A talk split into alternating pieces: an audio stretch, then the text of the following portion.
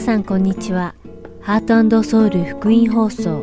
6月3日の日本語放送をお聞きいただいています。このシーズンは聖書を一緒に読みましょう。アリゾナ・フィニックス JIBC ヤソ牧師によるグランドキャニオンの彼方からそしてだからこう祈りなさいをお届けします。それでは聖書を一緒に読みましょうお聞きください。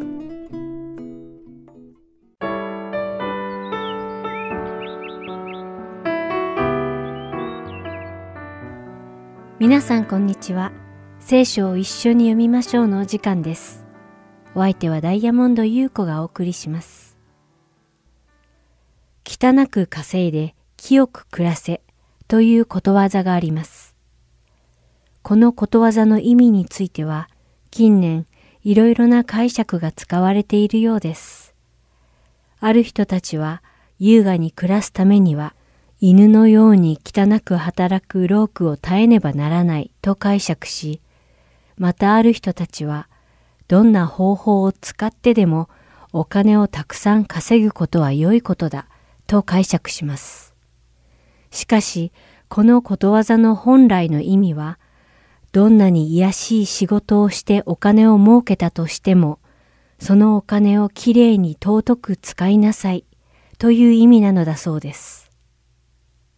昨今人はお金をどのような方法で儲けるかをあまり気にしないようです。不法な方法によってでもお金を儲けられるのなら、不法を行うことにもあまり抵抗がない人たちもいます。私は一日にたくさんの有名企業の名前を語ったスパムメールやスパムコールを受けますが、それがこのいい例ではないでしょうか。このようなことをする人たちは、お金さえたくさん儲ければ、そのお金がすべてを解決してくれると信じているからです。今日皆さんと一緒にお読みする信玄第10章2節には次のように記されています。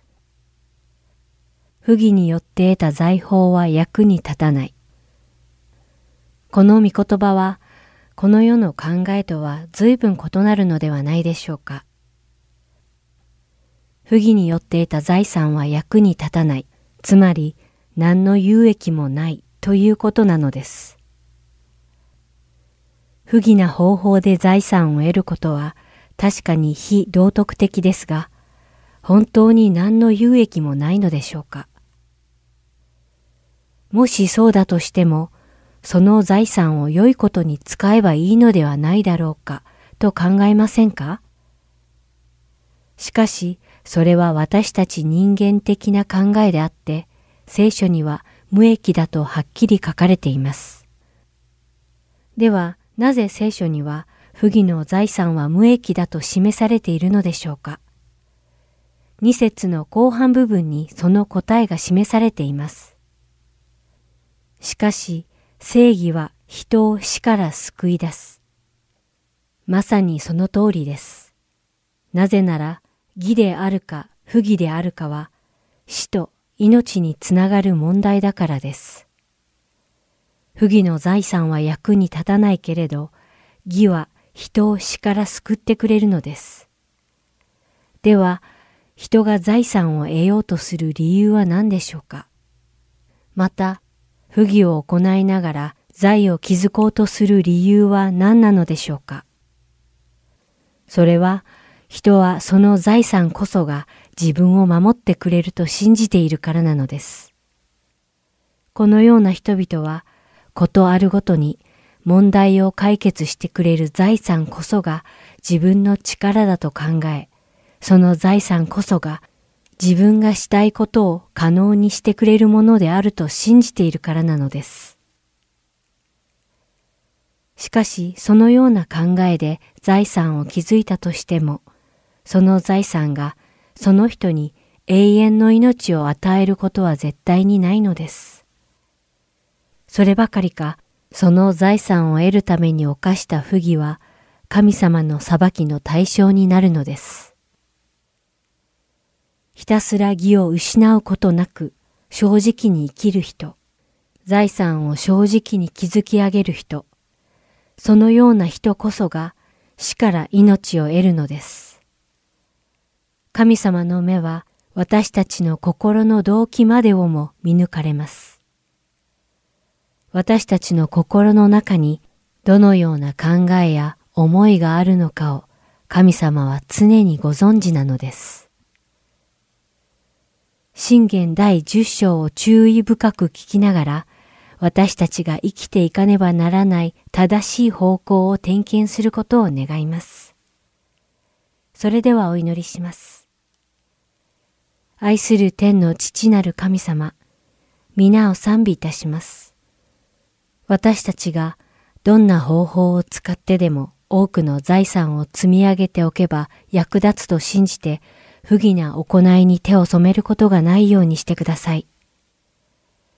神の子にふさわしく正直な道を歩んで財産を築き、またそれをきれいに尊く使える知恵をどうかお与えください。イエス様の皆によってお祈りします。アーメン。それでは、信玄第10章の1節から32節までお読みして、今日の聖書を一緒に読みましょう終わりたいと思います。ソロモンの信玄。知恵のある子は父を喜ばせ、愚かな子は母の悲しみである。不義によって得た財宝は役に立たない。しかし、正義は人を死から救い出す。死は正しいものを植えさせない。しかし悪者の願いを突き放す。武将者の手は人を貧乏にし、勤勉な者の手は人を富ます。夏のうちに集める者は思慮深い子であり、借り入れ時に眠る者は恥知らずの子である。正しい者の頭には祝福があり、悪者の口は暴虐を隠す。正しい者の呼び名は褒めたたえられ、悪者の名は朽ち果てる。心に知恵のある者は命令を受け入れる。無駄口を叩く愚か者は踏みつけられる。まっすぐに歩む者の歩みは安全である。しかし、自分の道を曲げる者は思い知らされる。目配せをする者は人を痛め、無駄口を叩く愚か者は踏みつけられる。正しい者の口は命の泉。悪者の口は暴虐を隠す。憎しみは争いを引き起こし、愛はすべての背きの罪を覆う。悟りのある者の唇には知恵があり、資料に欠けた者の背には杖がある。知恵のある者は知識を蓄え、愚か者の口は滅びに近い。富む者の財産はその堅固な城。貧民の滅びは彼らの貧困。正しい者の報酬は命。悪者の収穫は罪。訓戒を大事にする者は命への道にあり、叱責を捨てる者は迷い出る。憎しみを隠す者は偽りの唇を持ち、そしりを口に出す者は愚かなものである。言葉数が多いところには背きの罪がつきもの。自分の唇を制する者は資料がある。正しい者の舌は襟抜きの銀。悪者の心は価値がない。正しい者の唇は多くの人を養い、愚か者は資料がないために死ぬ、主の祝福そのものが人を富ませ、人の苦労は何もそれに加えない。愚か者には悪事が楽しみ、英知のある者には知恵が楽しみ、悪者の恐れていることはその身に降りかかり、正しい者の望みは叶えられる。つむじ風が過ぎ去るとき、悪者はいなくなるが、正しい者は永遠の礎である。使いにやる者にとって怠け者は歯に巣、目に煙のようなものだ。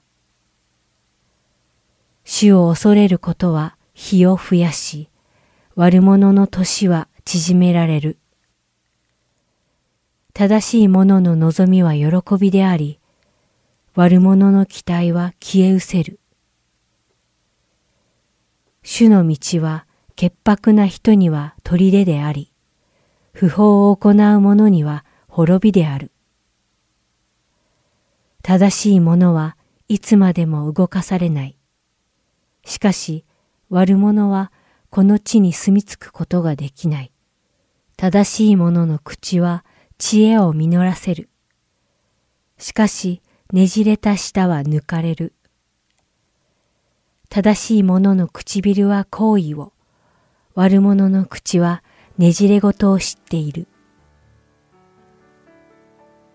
今日も聖書を一緒に読みましょうにお付き合いいただきありがとうございました。お相手はダイヤモンド優子でした。それではまた来週お会いしましょう。さようなら。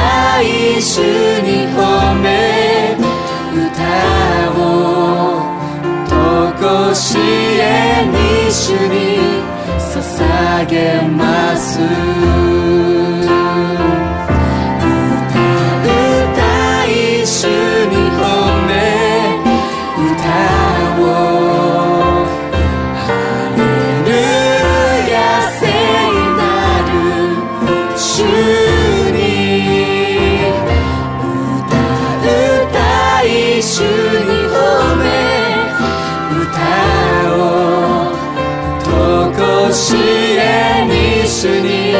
捧げます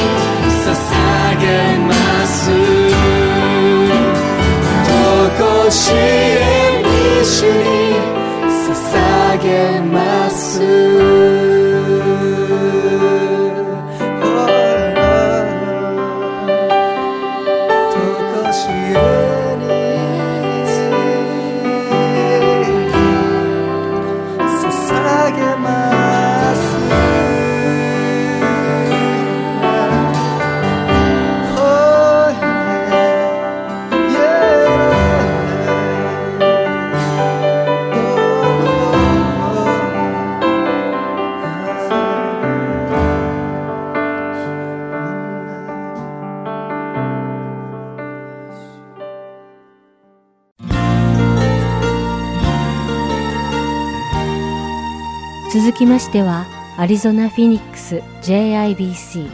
ヤソ牧師によるグランドキャニオンの彼方からをお聞きください。今日のタイトルは Tested 試すです。ヤソ先生のお話を通して皆様が恵みのひとときを送られることを願います。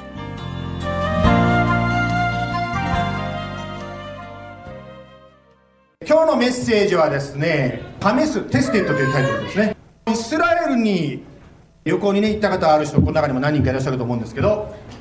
イスラエル旅行に行ってですねエリコの町の近くにあるあの誘惑の山イエス様が誘惑されて山に行ったことある人この中います。行ったことある方いらっしゃると思うんですけども乾燥したこれがその写真ですけどもですね。あの私が撮ったんじゃないんですけど乾燥したこの風景がですねなんとなくこうねアリゾナの荒野をこう思わせるようなそんな感じのとこでございます。今日はですねこの荒野で起こった出来事ですからアリゾナに住んでる私たちは想像しやすいんではないかと思いますけども。ではマタイの福音書の4章のですね1節から、えー3節まで読みたいと思います。それからイエスは悪魔の試みを受けるために御霊に導かれて荒野に登っていかれた。そして40日40夜断食をしその後で空腹を覚えられた。すると試みる者が近づいてきていった。あなたが神の子ならこれらの石がパンになるように命じなさい。まあイエス様がですね40日40夜あの荒野でですよ、まあ、断食をしたわけですよね。でその断食という、まあ、すごい大きななんていうんですかイベントっていうか大きな出来事が過ぎた後で今日のここに見ているですね誘惑というのが来たわけですね。ここから一つですねすでになんかこう学ぶことができるような気がいたします。まあ、今学生さんはですねもうテストとかねペーパーとかですね試験とかまあ大変な時期に入ってきてると思うんですけどもその大きなイベントのためにですねみんなでですね祈って祈ってもう本当にですね祈りながらですねもう本当に神様ってこうやりながらですねその大きなイベントを乗り越えていこうとするわけですよね。でその何か大きなことを成し遂げて一息ついた後に試みるものが来る可能性がありますね。あの私が前オレゴンでですね牧師させていただいた教会はですね祈りのリクエストのこう神っていうんですか祈りの窓と呼んでたんですけど祈りのリクエストの神があったんですね。その中にですねこの方のこのために祈りましょうっていうのはこうこう載せるわけですよね。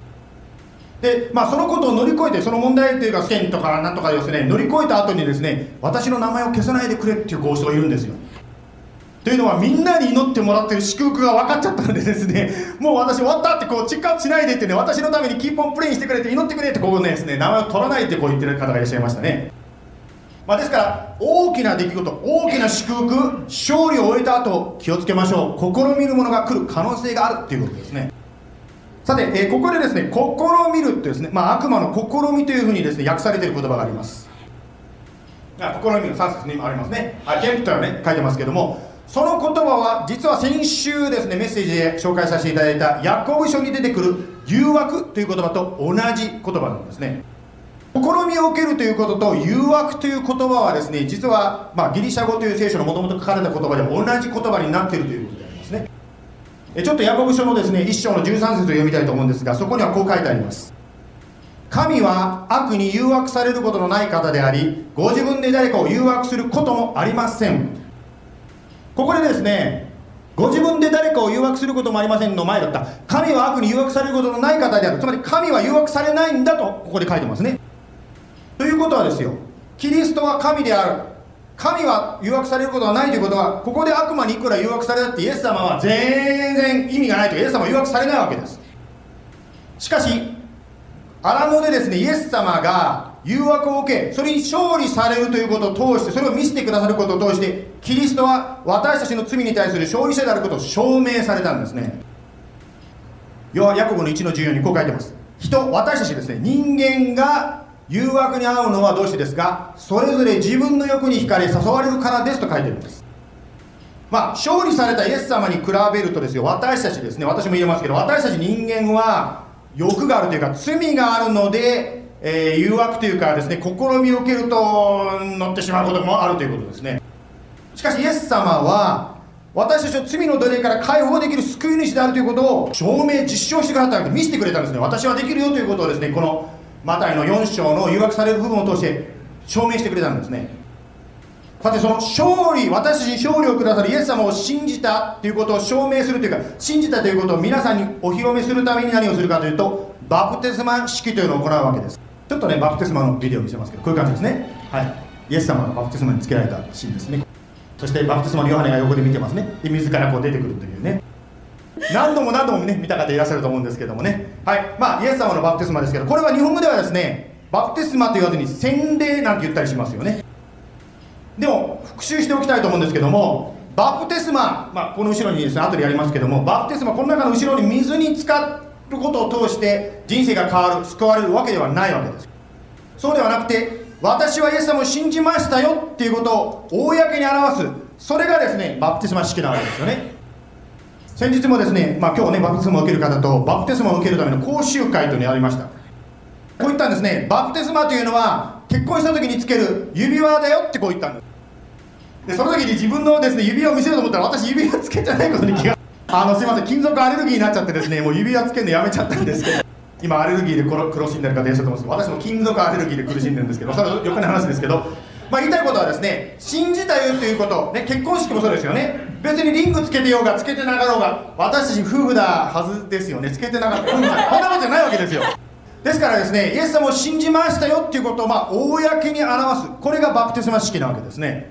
ビデオにもですねジーザスビデオにもあったと思うんですけども水に浸かるということを通して自分はイエス様が墓に葬られたように私は古い自分は死にましたということをこう見せるわけですね。そして水の中からイエス様が出てきたように水から上がるということを通してキリストがよみがえられたように私もよみがえりましたということを示すということです。さてでは信じた結果やることがですねバプテスマだったんですけどじゃあ信じるって何かということをちょっとですね3つポイントで短くおさらいしたいと思います。これはですね JQ2 子供たちのですね教材の一つなんですけどもちょっとですね ABC でそのことを話するわけですね A が何ですか？アドミットつまり認めるということですまあ、英語で書いてますね。Admit you are the sinner, you are a sinner って書いてますけど、つまり私は罪人ですということを認めますということで、A、まずそのことを最初に考えるわけですね。2番目、B、Believe that Jesus paid for your sin on the cross。そのことを信じる。これが2番目になります。そしてですね. A、B、で C がなんですか C がですね、Confess that Jesus is Lord and call upon him for salvation と書いてますね。つまり C は何ですか？Confess 告白するということです。何を告白しますか？英語の訳しますけども、イエス様は私の主です。そしてイエス様を信じると告白しますよ。これが A、B、C になっているわけですね。さて、まあ、そのことを説明している聖書箇所がですね、ローマ書の10章の9節にあります。もしあなたの口でイエスを主と告白し、あなたの神はイエスを死者の中から蘇らせたと信じるなら、あなたは救われる。ですから今日ですね、この ABC の話を初めて聞いた方もですね、ABC をですね、あ、本当だ私もそう思います信じますアーメンという方がいたら、誰でもですね、救われるわけです。またですね、小さい頃信じますと言ったけども、大人になってですね、いろんな人生通ってきて、もう一度イエス様にですね、私は立ち返る。小さい頃はですね、友達が飛び込んでるのを見て、私も飛び込んじゃったという方もいらっしゃるかもしれませんが、そうではなくて、本当に私は今大人になってイエス様を信じますという方、その方もこの ABC をですね、心からアーメンと思うならば、あなたも救われます。今年私たちの教会はですね1月にねもう翔くんと花ちゃんがですね I do というですね結婚の誓いをですねみんなの前でしたのをですね見ましたよねそしてですね今年また別の方の結婚式を、まあ、ここで場所じゃないんですけど別のささせていただくのでですね私がですねちょっとその方の救いの証をこう書いてもらいました。その中でそれを書いてくださった方が書いてましたけども5歳の時に自分はバプテスマを受けたけども本当に信じたのは大人にもっと後になってからだというふうにそのテストモニーに書いてくれました。ですからですね皆さんのこの話を聞いてる全ての方の中であイエス様私は信じますと思うならばその決心をですねぜひ水が入ってますのでですねまあ来週でもいかがですかねもう入りたい方ぜひバプテスマ式を受けましょう。特に今暖かいんでですね外がだんだん暑くなってきたんで気持ちいいですよ。あじゃあそういう理由でバプテスマを受けるもんじゃないですね。すいません。さて話を戻しますけど冗談を言うのやめてですね。イエス様は荒野で誘惑を受けましたけどもここでイエス様は2つのですね誘惑を受けたと思います。一つ目はですねもしあなたが神の子ならというそういう形で誘惑を受けたんですね。つまりどういう誘惑かと言いますとあなたや私のアイデンティティに対する誘惑であります。イエス様は当時大工の息子として知られておりました。しかし今の私たちは知っているように彼の本当のアイデンティティは神の子つまり神であったわけですね。まあ、アイデンティティということはなんかこう分かったような分からないような言葉ですけども、まあ、アイデンティティっていうのは簡単に言うとあなたが誰かということですよね。例えばですねある方にですね初めてね今日も初めての方と挨拶しましたけどもあなたはどういう方ですかと言ったらですね自分のことをいろいろこう紹介すると思います。例えばある方が言うですね私はバスケットの選手なんだとこう言うかもしれませんね。ではですよもしあなたが何らかの理由で故障したりですね体が衰えてバスケットができなくなっちゃったらあなたはあなたでなくなるんでしょうか？またはですねある方はですねああ私はねお金持ちなんだよねってこう自分のアイデンティティがそれであったとするでしょう。ではもしですよ何かがあってあなたの持ち物がなくなってしまったらあなたはあなたでなくなるんでしょうか？言いたいことはこういうことなんですね。そういうものがなくなってもバスケットができなくなったとしてもお金がなくなってもあなたはあなたとして存在している。つまりそういった失われるものがあなたではないということであります。実はですね今私たちが持ってるこの体もですよ。いつかはこの体にバイバイ言わなきゃいけないのでこれも本当のあなたじゃないんですね。では聖書が教える。神がおっしゃる本当のあなたとは何でしょうか？ヨハネの3章の16節にこういう言葉が書いてあります。神は実にその一人子をお与えになったほどによう愛された。それは御子を信じる者が一人として滅びることなく永遠の命を持つためである。ここでですね、まあ、よう愛して書いてますけど簡単に言うとあなたや私一人一人のことを言っております。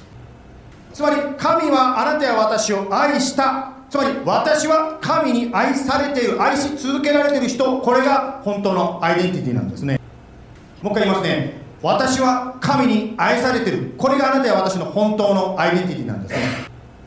というのはなぜこれをですね2回繰り返したかと言いますとイエス様が最初に誘惑されたように私たちはこの神から愛されているというその気持ちをですねその考えをですね真理を疑うような誘惑がしょっちゅうあります。例えば勉強とかスポーツとか仕事でですねうまくいってるとですねもう自動的にですねああ俺は愛されてんだと思うかもしれませんが失敗したり思い通りにいかないともですねもう俺はダメな人間だ。愛されてなんかないと思ってしまうわけですね。先ほど言いましたように仕事とか成績とかスポーツとかとあなたの価値とは全然関係がないわけなんですね。また人間関係とかいろんなことで成功したり失敗したりしてですね一喜一憂すると思うんですけど成功も失敗も私たちの価値を何にも変えることがないわけです。しかし神の変わらない言葉それは何ですか？私は神に愛されているということなんですね。イエス様は最初に誘惑されたことは何でしたか？自分のアイデンティティを疑うように誘惑されました。2番目ですねイエス様が誘惑されたことは何でしたか？これらの石がパンになるように命じなさいと3節に書いてますね。まあ先ほど見ましたようにですねアリゾナもこのねイスラエルの景色とちょっと似てる感じがしますけども石ころがたくさん転がってるわけですよ。まあイエス様がですねこの石をパンに変えるそんな奇跡ができるか神だからできるわけですよね。ではですよお腹が空いている特にイエス様の場合は40日間断食しましたからね。お腹が空いているのにパンを食べたからといって果たして悪いのでしょうか。ちょっとここでですね、まあ、ディスクレーマーとか注意したいのはですね欲求というものが全て悪いわけではないんですね。例えば禁欲主義というですね逆の悪いものっていうんです。逆の罪罪っていうんですかね。禁欲主義というのがあるんですね。禁欲主義わかる？つまり欲が全て悪いっていうことですね。第一手元の4の3にそのことについてこう書いてあります。彼らは結婚することを禁じたり食物を断つことを命じたりします。しかし食物は信仰があり真理を知っている人々が感謝して受けるように神が作られたものです。まあここで彼らと言われてる人たちですね。そういう考え方禁欲主義と言われる人たちはもう結婚しちゃダメだとかですね。または食べちゃダメだとか言ってそういうことをすることでなんかこう自分は偉いんだ清いんだということを見せる。その考え方に対してノーと聖書は言っています。もちろん食べ過ぎというのは良くないわけですから行き過ぎも良くないわけですけども。さてここでですねイエス様が石がパンになるように命じよとこう言われていることで何を誘惑されてたんでしょうか。パンを食べることが悪いことじゃないと言いましたよね。何が悪かったかというとこういうことなんですね。神様の御心。ではなくて自分の願いを自分勝手な方法で押し通すという誘惑を受けたわけですね。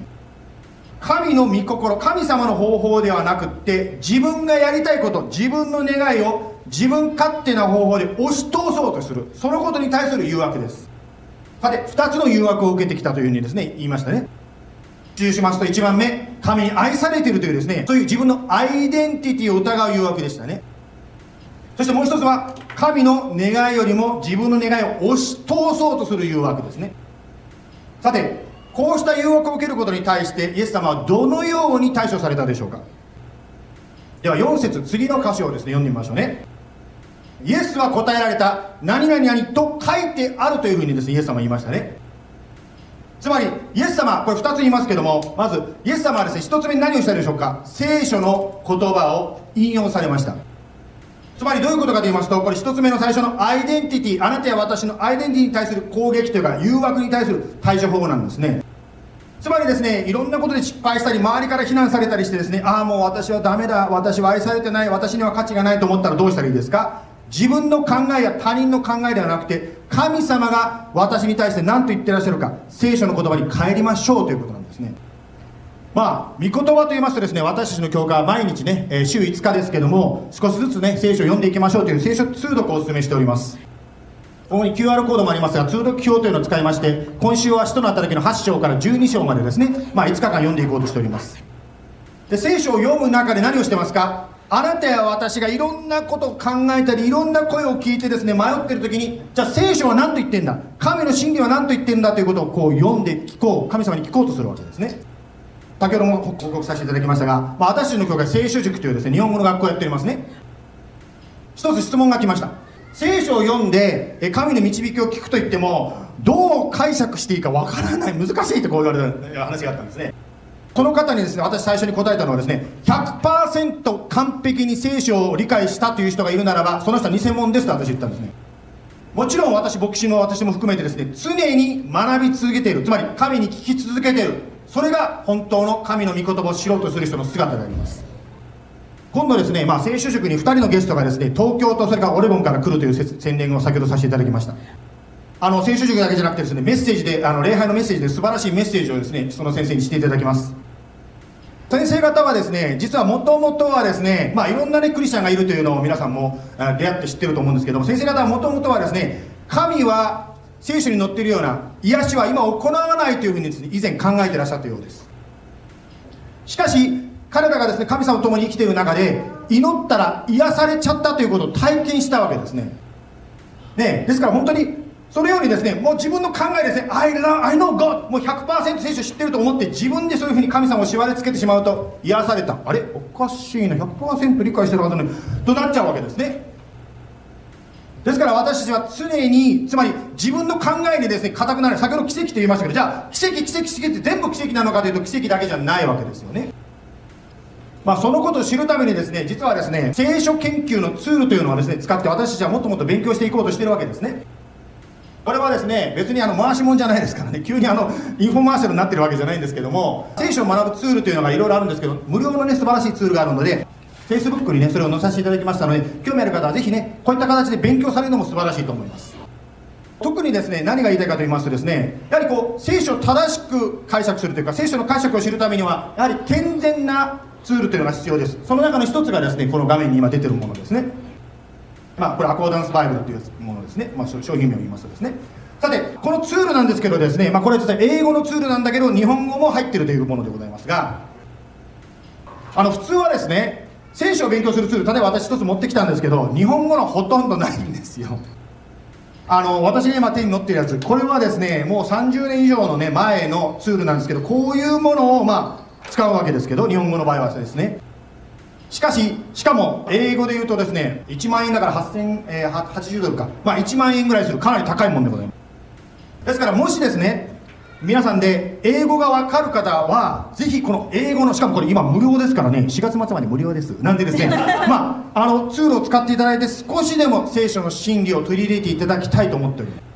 言いたいことはこういうことなんですね。まあツール使っても使わなくてもですよ。別にこれがなきゃダメだって言ってるんじゃないんですが聖書を読んで自分の本当のアイデンティティを知りましょうということなんですね。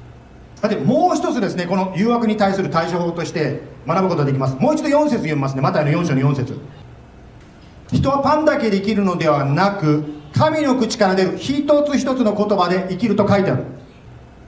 2番目この誘惑に対する対処法として何を学ぶことができますか？それは何かと言いますと神は良いものをくださる方であるということを信頼しましょうということです。先ほど言いましたよね2つ目の誘惑は何でしたか？神の御心よりも自分の願いを押し通す誘惑って言いましたよね。つまり自分の願いを押し通すということは客観的に見ると何をやってるかと言いますと God 神様分かってないよ。このやり方がベストなんだからこれをやりなさいって神様にあなたの計画を押し付けてるんですね。さてこの人はパンだけで生きるのではなくという言葉ですけど実はこれはですね旧約聖書の新明記をイエス様は使って話したわけです。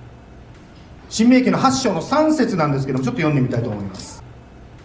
主はあなたを苦しめ飢えさせてあなたも知らずあなたの父祖たちも知らなかったマナを食べさせてくださった。それは人はパンだけで生きるのではなく人は死の御口から出る全ての言葉で生きるということをあなた方にあなたに分からせるためであった。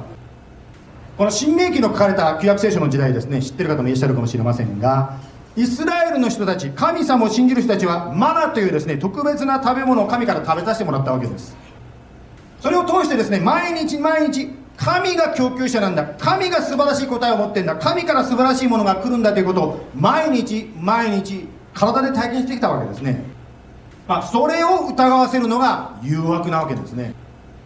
というのは今私たちが生きているこの時代はですねこういうなんですか石をパンに変えたい私のやり方マイウェイっていうそういうですね考え方がとても強くなるようになんていうんですか世の中から誘惑されてるというかもう私たちがそういう世の中に生きてるわけですね。例えば昔レンタルビデオを借りたかったらどうしたらいいんですか？ビデオ屋さんレンタルビデオ屋さんに行って借りてこなきゃいけなかったわけですよ。ね時には巻き戻しをしなきゃね巻き戻してないじゃんこれはとかですねそんなことがあったりしました今の私の話してさっぱり何巻き戻しと思ってる方はですね新しい世代の方でございますが今の時代はですね何か借りたいと思ったらスマホをポッと出してですねクリックすればいいわけですね。または以前ですね何か勉強しててわからないことがあったらどうしたらいいんですか？勉強するために調べるために図書館に行ってそしてですね調べてですねどの本が載ってるとか調べてそれから図書館から本借りて帰ってきてそれから勉強してました。今はどうですか？AI にですね私のペーパー書いてくれとかバーッと書いてくる。勝手にですね。しかしあのとんでもない答えが返ってくる場合なんで AI は気をつけてくださいね。しかし言いたいことはこういうことなんですね。世の中が待たずに済むことにもう慣れるようになってるので私たちが待てなくなっちゃったんですね。つまり神の方法で神が導いてても待てなくて主よこの方法で今やってくださいってこう神様のやり方を押し通す自分のやり方を神様に押し通そうとする誘惑がすごく強いです。怪我が治るには時間がかかるんですね。壊れた人間関係を戻すには時間がかかるんです。また自分が変わっていくためには時間がかかるんですね。スペース X というですねあの会社を知ってる方いらっしゃいますでしょうかね。スペース X という会社ですね、まあ、ロケットをね作ってる会社ですね。このですね会社の面白いところはですね開発をみんなの前でどうやって開発してるかをもう YouTube とかでバーンって一般公開してその実験段階を見せてくれるんですね。そしてですね何度も何度も何度も何度も失敗を繰り返しながらその失敗から学んで調整してだんだん良いものを作っていくわけですね。そしてとうとうですねあるロケットはですね2018年に1つじゃなくて2つのロケットを宇宙に打ち上げて宇宙から無事に着陸するということに成功したそうです。それではペサにウリューショーダビデオいきましょう。その実験ももってですね。はい爆発。That one はい爆発. はいバラバラに落ちてますね地上にねはい.着陸しましたが、えーですね、早く落ちすぎて爆発しましたね。Technically it did land just not in one piece って書いてますね。バラバラ。はい。着陸したと見えたけど Oh no いつこのティウテティウテテあーティウテティウテテあー No no no no. バーンエクスプローデね。はい。ですね。ティウとしてエクスプローデ It's not explosion It's just a rapid unscheduled disassembly あランニングレールあこんばんは倒れちゃった Oh no it's いや But February 2018 two rocket is coming down and successfully landed いやねまあ私たちの人生もそうなんですよねもちろんあなたや私の計画やタイミングと神様が導いてらっしゃる計画とタイミングがずれてることがあります。しかし信じてください。神は必ず良いものをくださるのです。ですからですね昨日の失敗は終わりではないんですね。その体験から学んだことを今日生かして明日に向かっていきましょう。お祈りしましょう。ハレルヤイ様。あなたは私たちを愛し愛すだけじゃなくて私たちの人生を毎日毎日導いておられる方です。その中で今日は2つのイエス様が体験された誘惑について学んでまいりました。一つは私には価値がないんだ愛されてないんだと思わせるそのような誘惑。またもう一つは God way 神様の導きの私の My way という本当に自分のその願いを神に押し付けようとする誘惑。しかし私たちのタイミング私たちの方法ではないかもしれないがあなたは必ず素晴らしいものに私たちを導いてくださるということをもう一度信じます。どうぞ今週本当にいろんな誘惑イエス様も誘惑されたように私たちにも誘惑が来るでしょう。神様であるイエス様が誘惑されたならば私たちと誘惑されてもおかしくありません。ですから誘惑されて驚くことはいたしません。しかし今日学んだこの2つのこと。私は愛されてるんだということ。そして私は神様が素晴らしい計画を持ってんだ。このことを忘れないで歩むことができるように助けてください。今日一緒に礼拝してお一人するのにどうぞこのイエス様の素晴らしさを体験する1週間であるようにどうぞあなたが導いてください。特に有名な祈りの中にあるように Lead us not! 特に有名な祈りにありますように私たちをこの悪からお救いくださいと祈ります。イエス様の名前によって感謝して祈ります。アーメン。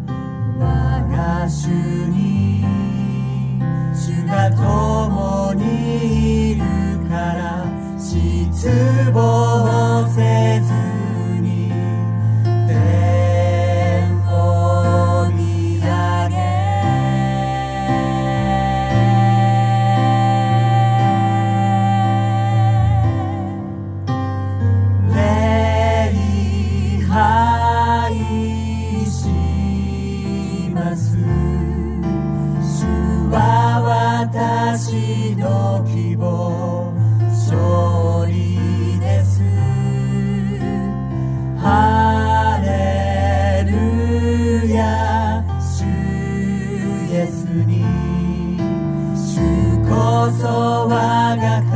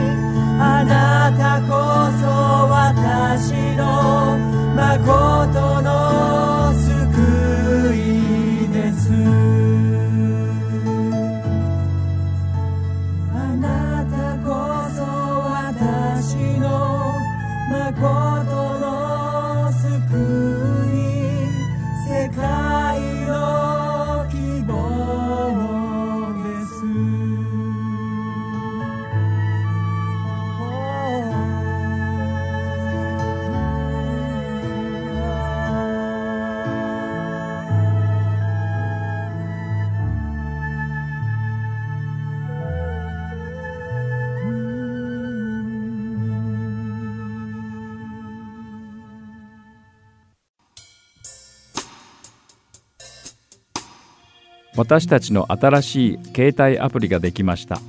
どうぞハートソウルゴスペルミニストリーズのアプリをプレイストアまたはアップストアからダウンロードしてください。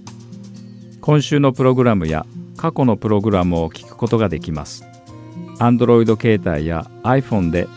ハートソウルまたはアルファベットで HSGM と検索してください。ご質問がありましたら電話または E メールでご連絡ください。電話番号は602-866-8999 E メールアドレスは heartandsoul.org at gmail.com です。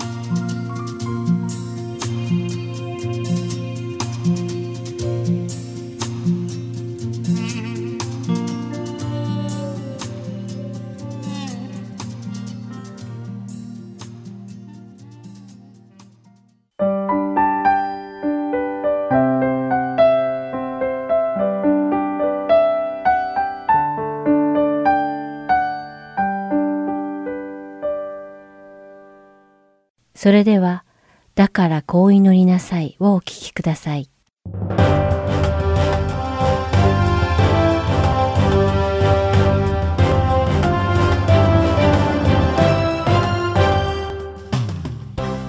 皆さんこんにちは。だからこう祈りなさいの時間です。お相手はいつもの通り横山勝です。さて前回は許しのために行う祈りとは？他人が自分に対して行った罪を許し自分をも許してもらうためであるということを学びました。さらに他人に対して慈悲の心を示さなければ神様も私たちに慈悲を示してくださらないということも学びました。前にも述べたのですがイエス様のまっすぐで正直なこのような御言葉は聖書の至るところに散りばめられています。イエス様はイエス様以外では到底不可能な私たちの許されがたい大きな罪から私たちを自由にしてくださったのです。さていよいよ主の祈りも終盤に差し掛かってきました。今回から数回にわたってマタイの福音書第6章13節の御言葉を学んでいきましょう。そこには私たちを試みに合わせないで悪からお救いくださいと書かれています。試みまたは試練という言葉を聞いただけで嫌だなぁと思う人もいるのではないでしょうか。そして試されることを好む人もあまりいないのではないかと感じるかもしれません。ところが聖書は試練にあったら喜びなさいと教えています。ヤコブの手紙第1章2節には私の兄弟たちさまざまな試練に遭う時はそれをこの上もない喜びと思いなさいとはっきり書かれているのです。また同じくヤコブの手紙第1章の14節から15節では人はそれぞれ自分の欲に惹かれおびき寄せられて誘惑されるのです。欲がはらむと罪を生み罪が熟すると死を生みます。とあります。試練にあった時には喜べと書かれているのにここでは自分の欲のために誘惑という名の試練に遭いその欲に負けると罪が生まれ結果として死が待っていると警告しています。これは一体どういう意味なのでしょうか？実はこの「試み」という言葉には複数の意味があります。聖書に使われているこの「試み」という言葉はギリシャ語でペイラスモスです。これには試練試験訓練といった意味があります。しかしその他に誘惑という意味もあるのです。神様は時として私たちが試みに遭うことを許されます。創世記の第22章一節にこれらの出来事の後神はアブラハムを試練に合わせられた。神は彼にアブラハムよと呼びかけられると彼ははいここにおりますと答えた。とあり神様はアブラハムを試すために呼ばれたのだ。と書かれています。この時神様が許された試みとは試練誘惑訓練のうちの一体どれだったのでしょうか。その答えを知るためには試みに遭う前のアブラハムの人生が書かれている創世記を詳しく調べてみる必要があります。試みを許される前に神様は100歳になったアブラハムにイサクという名前の息子を授ける約束をしてくださいました。妻であるサラは90歳で常識では子供が産める年ではありませんでした。誰が見てもこの2人の間に子供ができることは不可能に思いましたがアブラハムは神様の恵みによって奇跡を体験します。そしてアブラハムは約束を決して違えない神様を知るのです。しかしそれだけではありません。ペリシテ人の王であるアビメレクとその将軍ピコルがアブラハムのところへ訪ねてきてこう告げました。あなた方が何をしても神はあなたと共におられる。彼らはアブラハムと和平の条約を結ぶことを決めました。アブラハムよりはるかに高い権威と力を持つ他国の王がわざわざ来て最初に和平条約を提示するなどということは驚嘆に値する出来事なのです。このような状況は自然の摂理に反するだけでなく弱者に強者が和平の条約を申し出る。そんなことはかつて聞いたこともありません。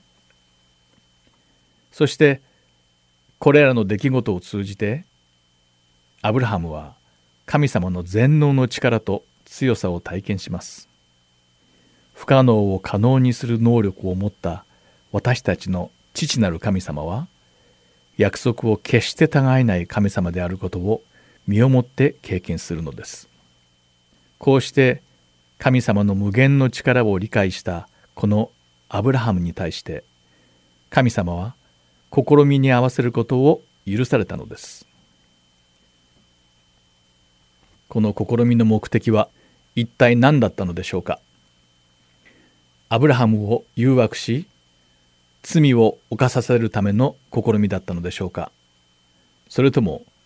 神様が許された苦痛と訓練を通してアブラハムの信仰を強くするためだったのでしょうか？それはもちろんアブラハムの信仰を深めるためでした。そしてこれこそが試みにあったら喜ばなくてはならない理由なのです。神様は私たち人間の生活にご自身を惜しみなく表し恵みを与えてくださり私たちの信仰の深さを測るために試練や苦痛をあえてお許しになります。信仰が試される試練は忍耐を育ててくれます。そしてこの忍耐が私たちの父である神様が欲する試みの完璧な結果なのです。その忍耐を働かせることによって何も欠けたところのない完璧なものとなれるのです。ヤコブの手紙第1章4節にその忍耐を完全に働かせなさい。そうすればあなた方は何一つ欠けたところのない成長を遂げた完全なものとなります。と書かれている通りです。しかしここで忘れてはならないのは神様は決して私たちを罪に陥れるような誘惑をなさる方ではないということです。ヤコブの手紙第1章13節に誰でも誘惑にあった時神によって誘惑されたと言ってはいけません。神は悪の誘惑を受けるような方ではなくまたご自分でも人を誘惑したりなさらないからです。と書かれている通り私たちの父である神様は悪魔によって誘惑されることは不可能であり自ら誘惑をなさる方でもないのです。ではヤコブの手紙の中にある罪に陥る誘惑とはどういうことを言っているのでしょうか。その答えはヤコブの手紙第1章14節にあります。人はそれぞれ自分の欲に惹かれおびき寄せられて誘惑されるのです。と書かれており全くその通りなのです。私たちが罪を犯すのは決して神様に誘惑されたからではなく自らの欲望に負けてしまうからなのです。そうなるとイエス様が私たちに試みに合わせないでくださいと祈れと教えてくださっている中にある試みとは一体どの試みを指しているのでしょうか？普通は自分の誘惑に打ち勝つための試練だと受け取りがちですね。しかしここでとても大切なのはこの祈りに込められた真の意味です。その本質とは私たちが罪の力によって失敗をしないことまた誘惑に負けないことを強く告白することなのです。私たちはイエス・キリストによって新しい命を与えられ精霊に導かれた清い生き方をしようとしています。しかし肉体の欲望は依然として私たちの中にありいつでも好きあらば罪を犯すように誘ってきます。毎日が魂レベルでの戦いなのです。それに打ち勝つためにこの祈りがあるのです。私たちが罪に負けず罪の中に生きることをやめると告白し神様に私たちの命をぎゅっと掴んでいてくださいとお願いするのです。毎日の暮らしの中で出会う罪の誘惑に打ち勝つために主の祈りを捧げるのです。ここで改めて神様が試みのためにアブラハムを呼んだところをもう一度見てみましょう。アブラハムはその時すでに神様の試みに立ち向かう準備ができていました。またアブラハムが試みに打ち勝てる状態になるまで神様はそれを許されなかったのです。同じように私たちに耐えられない試練を神様が許されることはありません。そして私たちに試みを乗り越える準備ができて初めて神様はそれを許されるのですコリント人への手紙第1の第10章13節にはこう書かれています。あなた方のあった試練は皆人の知らないようなものではありません。神は真実な方ですからあなた方が耐えることができないような試練に合わせるようなことはなさいません。むしろ耐えることのできるように脱出の道をも備えてくださいます。神様は私たちの信仰が強く深くなるために私たちを訓練し苦難を経験することを許されますそして神様はその強く深くなった信仰を試す試練を許されるのですコリントビテへの手紙第一に書かれているように私たちに耐えられない試練はやってこないということです。それでも私たち人間はくじけたり失敗したりします。そしてその失敗は自分の欲望や自分の意思に従ってしまった結果です。それではこういった過ちはどうしたら避けられるのでしょうか。答えは簡単です。それは自分の欲望に従うのではなく私たちの中にいる精霊に耳を傾けて毎日を生きることです。そのためには私たちを試みに合わせないで悪からお救いくださいと主に祈ることこそが必要なのです。現在試練を何か経験していますか？もしそうであるならその試練には必ず耐えられるはずです。しかし自分の欲望に従ってしまえばその試練には勝てません。天にいます父なる神様にこう祈りましょう。天にいます私たちの父よ。私たちを試みに合わせず悪からお救いくださいと。だからこう祈りなさい。今回はここまでです。お相手は横山まさるでした。皆様に神様の豊かな恵みがありますように祈っています。それではまた。さようなら。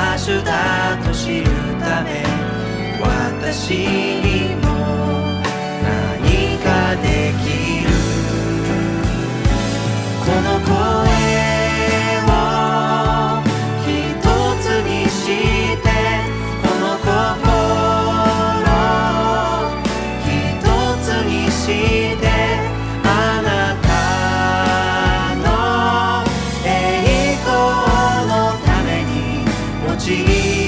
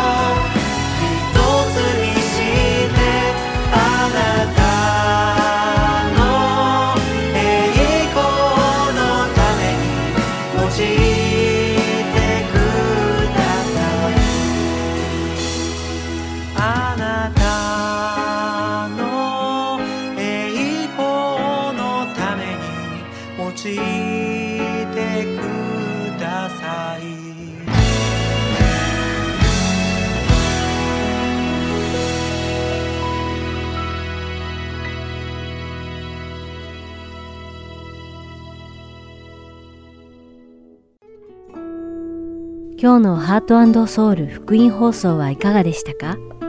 最後までお付き合いくださりありがとうございました。それではまた来週お会いしましょう。